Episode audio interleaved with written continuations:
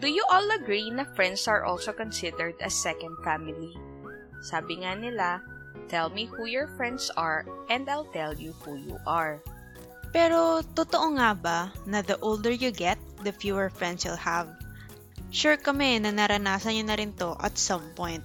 Sabay-sabay nating balikan yung mga panahong we lost but gained friends as well.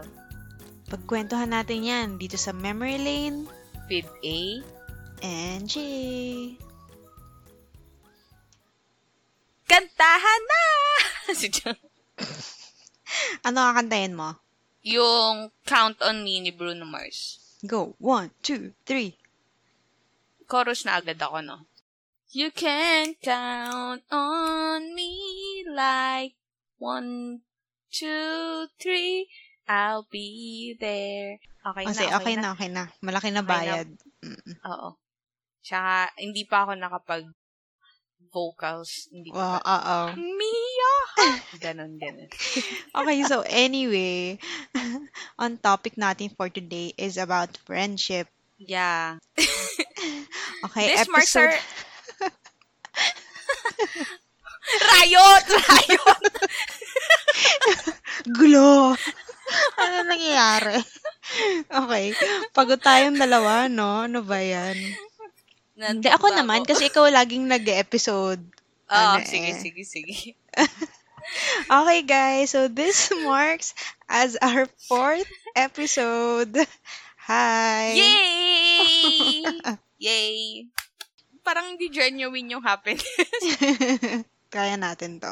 So, for today's topic, ano pag-uusapan niya natin, Jamie? The time that we lost but gained friends. Yan. Friendship. So, obvious naman, since magkausap tayo ngayon, friends pa rin tayo, di ba? Di ba? Bakit ang tagal nung, ano, nung sagot? Nag-lag. Pero along the way, madami rin tayo ibang naging friends na ngayon hindi na. And pag-usapan natin why. And pag-usapan din natin paano natin na- na-maintain yung friendship natin, parang ganon. Quick backstory lang para may idea yung mga listeners natin. How did our friendship start? Yan. So, since magkaklase tayo nung high school, second year high school to be exact. Kasi nung first year, di naman tayo magkakilala, di rin tayo nagpapansinan, ganon. Magkaiba tayo ng set of friends. Oo. Tapos, nung second year, naging seatmates tayo. Tapos, ayan, lagi na tayo magkausap. Kasi lagi tayo, sa lahat ng mga subjects, magkatabi tayo. Tapos, ayun, parang naging magkabarkada tayo. Although, may drama-drama in between. Pero, uh-oh, sa huli, naging magkabarkada din tayong dalawa. Hanggang ngayon. Staying strong, man! Fist bump! Pero thankful naman. Wow. Parang, wait, parang labag sa loob mo yun kasi nabulunan ka. Medyo may blema. Pero thankful ako na ano no, na maintain natin yung friendship natin. Kasi hindi naman pilit yung friendship or relationship na meron tayo.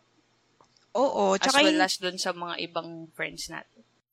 Totoo, mamaya pag-usapan natin yung ibang friends natin na kung bakit nga ba hindi na tayo friends ngayon. Since hindi naman tayo friends before, nung nag-start yung high school, iba yung set of friends ko, iba din yung sayo. Can you explain or make kwento on how, kung paano yung experience mo nung nag-fall apart yung friendship na meron ka before? Before tayo naging friends. Yeah. Or kahit may mga experience ka after no na yung ibang friends mo. Oo naman, meron. At saka madami na. Yung tipong, minalala ko nung college na to. Ano kami? Friends kami. Tapos close din. Mag, araw-araw kami magkausap. Ganyan. Tapos magkasama din pag-lunch. Ganyan. Tapos, di ko alam kung ano nangyari. Pero, parang unti-unti na kami hindi nag-uusap, ganon. Parang hindi naman kami nag-away or anything. Pero parang nag-fall apart lang kami na hindi na talaga kami nag-uusap din hanggang sa napansin ko na lang, nala, dati lagi kami magkausap, ngayon hindi, no? So parang ganon. Walang, walang nangyari, ah, pero naging ganun yung friendship namin. Parang nag-grow apart na lang din kayo.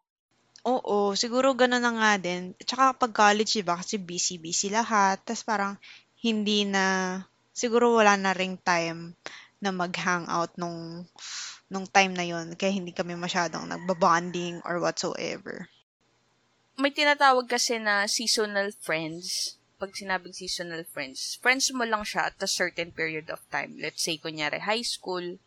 Doon mm. mo lang siya naging friend. Tapos after college, magdidrift apart, gano'n. Tapos, as well as, kunyari, naging friends kayo nung college, saglit lang, two, three oh, years. Pagka-graduate. Tapos, unti-unti, mm-hmm, unti-unting nawala as time passed by. Yun nga, yung katulad nung sinabi, hindi naman kayo nag-aaway, pero bigla nawala, bigla na lang nawala yung closeness niyo. Ikaw, may friendship ka na ba na nag-away din kayo, nag-away kayo kaya hindi na kayo friends, or mga tipong bigla na lang hindi kayo nag-usap?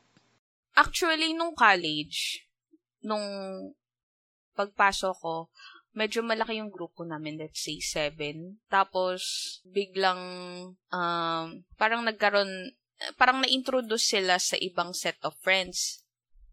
So parang alam mo yun, yung parang medyo naiiwanan kami. Kasi mm-mm, sumasama din sila doon, tapos suma- tapos minsan lang sila sumama sa amin. Hindi naman yung as a cert- uh, at a certain point eh, yung talaga nag-away, pero nagkaroon ng confrontational. Kasi 'di ba usually pag college friends mo, sila din yung mga groupmates mo. Oo.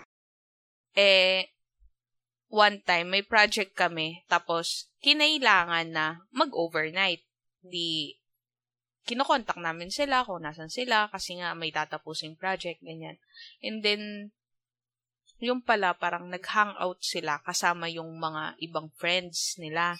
Mm. So, parang, parang napag, naiwanan kami, tapos parang sinasabi nila na nagsiselos daw kami dun sa iba, ibang friends. Kasi tinawagan nyo sila? Hindi, parang ini-inform namin sila na pumunta na kayo dito sa amin kasi may overnight and all, ganyan. Pero, at the end of the day, kami lang yung nag-overnight nun. Basta so far yun yung nari- naalala ko. Tapos yun nga. Mm, tapos after nun, hindi na kayo friends? Ano, hin- hin- after nung confrontational, okay siya. Pero, biglang nawala na lang yung closeness. Mm-mm, may parang onting awkwardness na uh-oh, between you. Mm-mm. Kasi ang, ang sa amin naman is, pinapapunta namin kayo kasi may kailangan tayong tapusin overnight and all yung mga uh, school works. Eh, sila parang that time happy-happy sa ibang uh-oh, set of friends, no? Ganun. Sila parang yun nga iniisip nila na parang pinagseselosan lang namin yung ibang friends. Na parang nag-gain sila ng new friends tapos iiwan nila kami. Parang sa kanila, ganun yung nasa isip nila. Uh-oh. Pero kung tutuusin, kami, ang priority namin that time is schoolworks talaga. Oo, project, oo, ganun. Siguro okay na nga yun kasi parang nag-grow apart na din kayo na iba yung goals nyo sa gusto nila, ganun. Oo. Kasi, yun nga, for you to be friends na ano, kailangan parehas din kayo ng pace na tinatahak. Let's say, yung iba medyo lilo, yung iba ano, pero okay lang din naman yun, pero intindihin din na may mga priorities din. So, kunyari, yun, nag, nag-away kayo. Hindi naman nag-away pala, pero nag-grow apart lang kayo. So, paano mo malalaman if yung friendship nyo ba is worth saving? Or kung pwede mo nang i-let go yung friendship nyo? Uh, for me, it's worth saving kapag if they let them be yourself. Yung hindi mo kailangan magpanggap na parang mag-fit in ka dun sa grupo ng mga kaibigan mong yun. Tapos, tanggap ka nila for who you are. Hindi mo naman kailangang baguhin yung sarili mo. Just mm-mm, be yourself, tanggap ka nila. Ganun. Mm-mm. Ako, para sa akin naman, it's worth saving kapag alam mong andun pa yung respect nyo for each other. And also, andun pa rin yung goals nyo na same nga kayo ng goal. Tsaka, yung alam mo yung may mga maliliit lang naman na away na kaya pang ayusin. And yung tipo na misunderstanding lang siya. Ayun, pwede pa siyang i-save. Tapos, ako para sa akin, it's time to let go kapag iba na nga talaga yung goals nyo, yung tipong hindi na siya healthy din, yung toxic friendship na nga siya. Yung tipong hindi inyo na sinusupport yung each other or may yung isa hindi ka na sinusupport ka na. Kaya it's time to grow and find your new friends. Yes. For me, same din sa akin yung turning point ko na kailangan mo nang i-let go yung friendship kapag hindi, wala na yung respeto doon sa relationship yung dalawa, o ng grupo. Kapag Mm-mm. yung, let's say, masyado ka nang nasistress out para magstay doon sa grupo. Kasi with friendship naman, everything is natural eh. Nandun din yung comfort and peace of mind pag kasama mo yung mga totoong kaibigan. Speaking of relationship, no, if you are to compare with end ng friendship at saka break up sa isang relationship, ano mas mahirap sa'yo? Kapag long-time friend mo na, actually, medyo same lang naman kasi yung sa relationship naman, kunyari, um, love relationship, ganyan, may friendship din naman sa inyong dalawa. So, parang same lang din kapag friend mo yung isang tao, lalo na kapag matagal na. Pero ang masakit doon, kung friends man or partner, is andun yung time din na binuhos mo sa isang tao. Tsaka yung parang nag-open up ka na sa kanya na, okay, ito yung ano ko, buhay ko, or something, yung mga fears mo, yan, mga goals mo. Tapos parang isang araw, hindi na kayo mag-uusap. Parang knowing na may isang tao na alam yun lahat sa ini sa'yo. Tapos hindi mo na, yun nga, hindi mo na nakausap. Parang ang sad, nakakalungkot na. Wala ka nang pag-uusapan about that. Wala ka na mapagkwentuhan. Oo. Tapos kailangan mo na namang gawin yun. Mag-open up sa ibang tao. Tapos parang start from scratch na naman. So, yun yung mahirap sa akin. Tingin mo, ikaw? Hindi ko pa naman. Hindi, yung sa friendship. Hindi, I mean, ano ba yun? Between friendship tsaka breakup. Oh, malay ko ba ito? So, tingin mo na lang, oh. Malay ko ba? Hindi ko alam. Bakit? Sino ba nagtanong nito? Bakit? Ay, nako. Anyways. Sagutin mo na lang. Joke lang. uh, kung iisipin ko na lang, between friendship tsaka breakup, sa isang relationship. Feel ko, mas mahirap yung friendship sa akin. Kasi yung closeness mo with that person is parang family love. Kumbaga pag with partner kasi, romantic love yung meron eh. Pero yun nga, same din with family love, with friends. Tapos, mostly, pag friends talaga, hindi ka nila mm. iiwan. Tapos kahit na anong gawin mo, pag may problema ka, andyan sila para paglapasan mo ng sama ng loob. Let's say, nagkaroon ka ng problema sa family, nagka-problema ka with relationship. Una mong tatakbuhan kasi friends eh. Tapos, hindi ka din nila i-judge. Kasi sasabihin nila yung totoo sa'yo. Kung tama or mali yung ginagawa mo. Walang flowery words kang maririnig. As in, straightforward, kung anong nararamdaman nila, kung tama yun or mali, sasabihin talaga nila. So, yun, for me, friends. Kaya importante din yung mahanap mo nga yung totoong friends mo. Kasi sila nga yung mga kasama mo sa mga problema sa life or kapag mag-succeed ka, ganun. So, swerte ko naman na nahanap ko yun. Wow! Kasi, di ba, may ibang tao na hindi pa nila nahanap yung friends nila, tsaka yung tipong, yung friends nila is yung kakwentuhan lang nila, hindi siya yung someone to lean on. Kasi with friends, kasi kaya mo maging vulnerable. Oh, sa true friends. Mm. Mm. Siyempre, di naman natin may pagkakait na may mga, hindi talaga tayo friends, na naging friends Oo. natin, di ba? Yung friends lang kayo, Chika, lalang friends charot. Lang, pero hindi yung someone na, someone to lean on nga. So, ayun nga. So, paano nga ba natin malalaman if yung friend, if yung taong yon is a true friend or not? Katulad ng sinabi ko kanina, kapag yung kaibigan mo na yun is you can be vulnerable with. Unpretentious ka kapag kasama mo sila. Oo, yung tipong hindi mo kailangan magpanggap.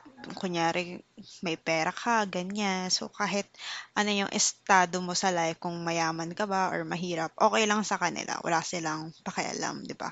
Yun yung number one ko ah, for me. Ikaw, ano yung sa'yo? Actually, yun din. Gaya-gaya pala. And then, sige, mag-iisip ako ng iba pa. Kasi yun din yung na-feel ko sa inyo na parang hindi ko naman kailangan magpag-gap or anything. Pero isa na rin siguro yung, yung siguro same vibe kayo. Oo, oh, importante siya. Kasi natatandaan ko nung high school tayo. Quick backstory lang. Yung friends ko, nung unang-una kong friends, tatlo lang kami. Tapos dalawa sila, mahilig sa volleyball.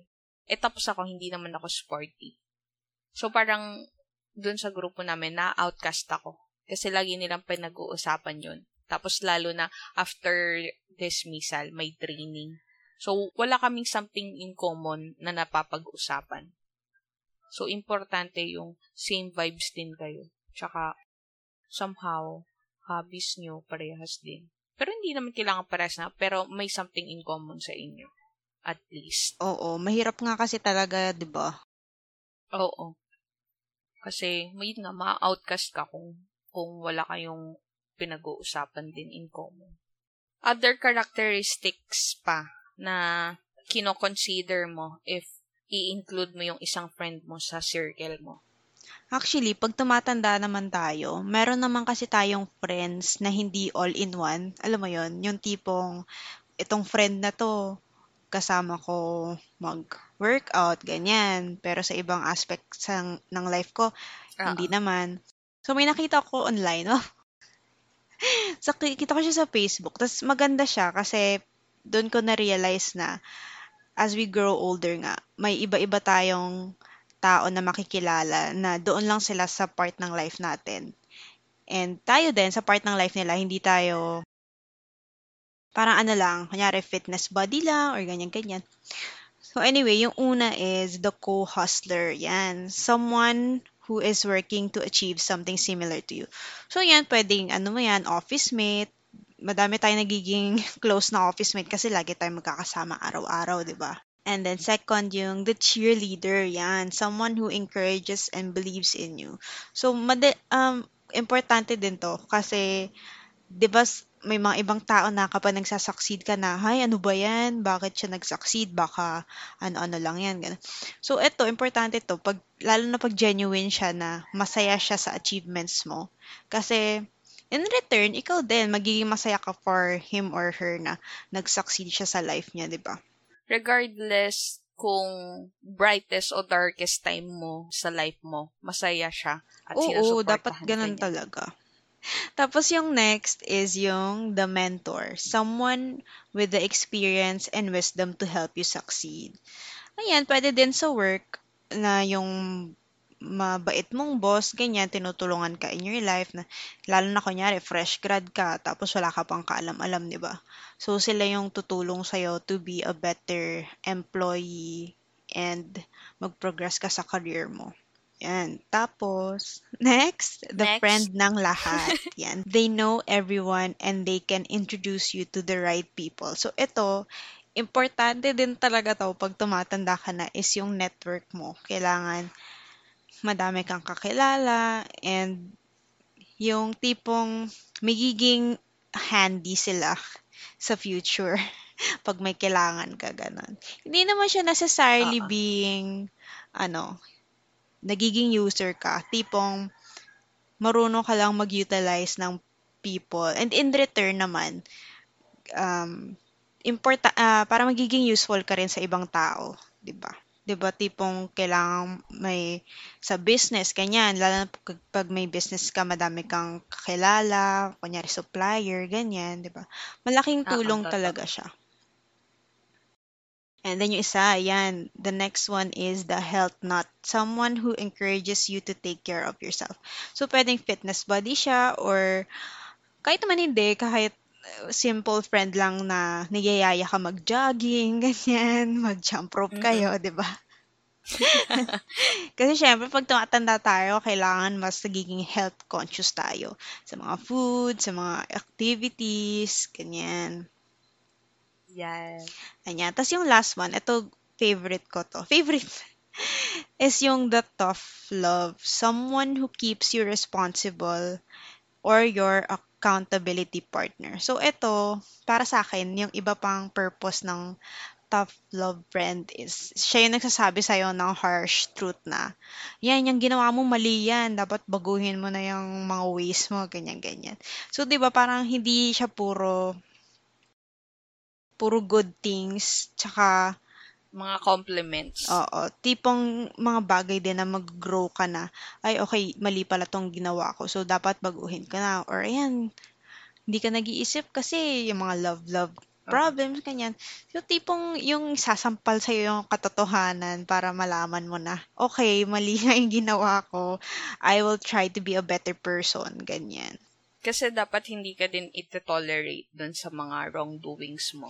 Oo, and I think, I mean, naalala lang ako. Parang may nakausap ako about a person na tinanong ko siya, sabi ko, kapag nag-cheat ba yung friend mo, i- aawain mo ba siya, ganyan. Tapos parang ang sabi niya, hindi daw kasi parang life naman niya yun, ganun, ganun. Which may point din naman kasi na huwag kang mangialam sa life ng iba. Pero sa akin, hindi naman sa pangingialam. Tipong, kausapin mo lang siguro na, uy, mali ang ginagawa mo. Para lang ipaalam mo na, ipa, ipaalala mo na hindi yan tama yung ginagawa mo. Tapos let them settle na lang kung ano yung gagawin niya sa partner niya, kung sasabihin niya ba or not. Pero at least, andun yung part mo as a friend na, na-inform siya. Oo, na mali ang talagang ginagawa mo, di ba? Pero yun naman din yung role ng isang friend eh, na hindi mo kailangang i-tolerate nga yung wrongdoing ng kaibigan mo. Dapat i-lead mo siya sa magandang path. Oo, taka dapat yun nga maging good influence ka rin, di ba? Yes. Thanks for the lecture, Ma'am Jamie. Ah, okay. Goodbye, class. Ninote ko yung mga ano, mga sinabi mo, someone na cheerleader, someone na mentor, friends to all. Yan. Oo. Dapat lang. Ayan. Pwede namang same person siya lahat. Kung same person siya, edi good for you kasi kompleto na siya. Pero kung wow, hindi, all in one. Oo, kung hindi, okay lang naman. Kunyari, iba yung friend mo for, ano, tough love, ganyan. Iba yung friend mo na hustler. Okay lang din. You're not perfect. For me, oh. ano, iba-iba siya. Kasi, iba-iba din yung friends mo. Hindi bihira yung lahat ng ganong characteristics na sa isang tao lang. Oo, same. Di, iba-iba din yung friends ko for other purposes. Other purposes. User. User pala, hindi. Hindi. Ah, itong purpose mo sa buhay ko. Itong purpose mo sa buhay ko. Nakalista pala. Okay, Abigail, uh-oh. ano.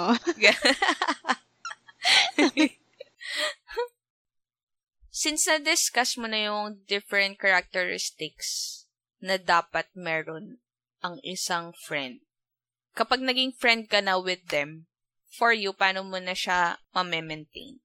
Pwede pong pass. Hindi. Siguro, ano, wala. Hindi naman need nung constant communication. Pero yung may communication pa rin. At saka yun, same kayo ng goal, ganyan. So, kunyari, yung hustler na friend mo, edi dapat hustler ka din para at least andun kayo grinding together, mga ganyan-ganyan. Based sa experience ko, huwag kang maging petty with little things. Huwag ano? Maging petty.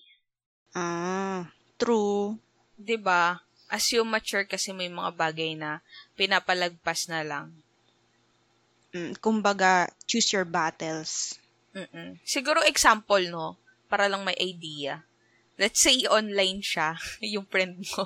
Mm. Tapos hindi siya nagre-reply sa mga message mo. Parang alam ko tong kwentong to. Tapos, wala lang. I mean, hayaan mo na lang na hindi siya mag-reply kasi we don't know the story behind. Kung busy ba siya, kailangang intindihin mo na lang. Diba yung sabi ko sa'yo, as long as you know na you're always there for them. Sapat na yun. In times na they need a friend, alam nilang ikaw yung tatakbuhan nila. Mm, tama naman, tama. Ano din, conscious effort lang talaga.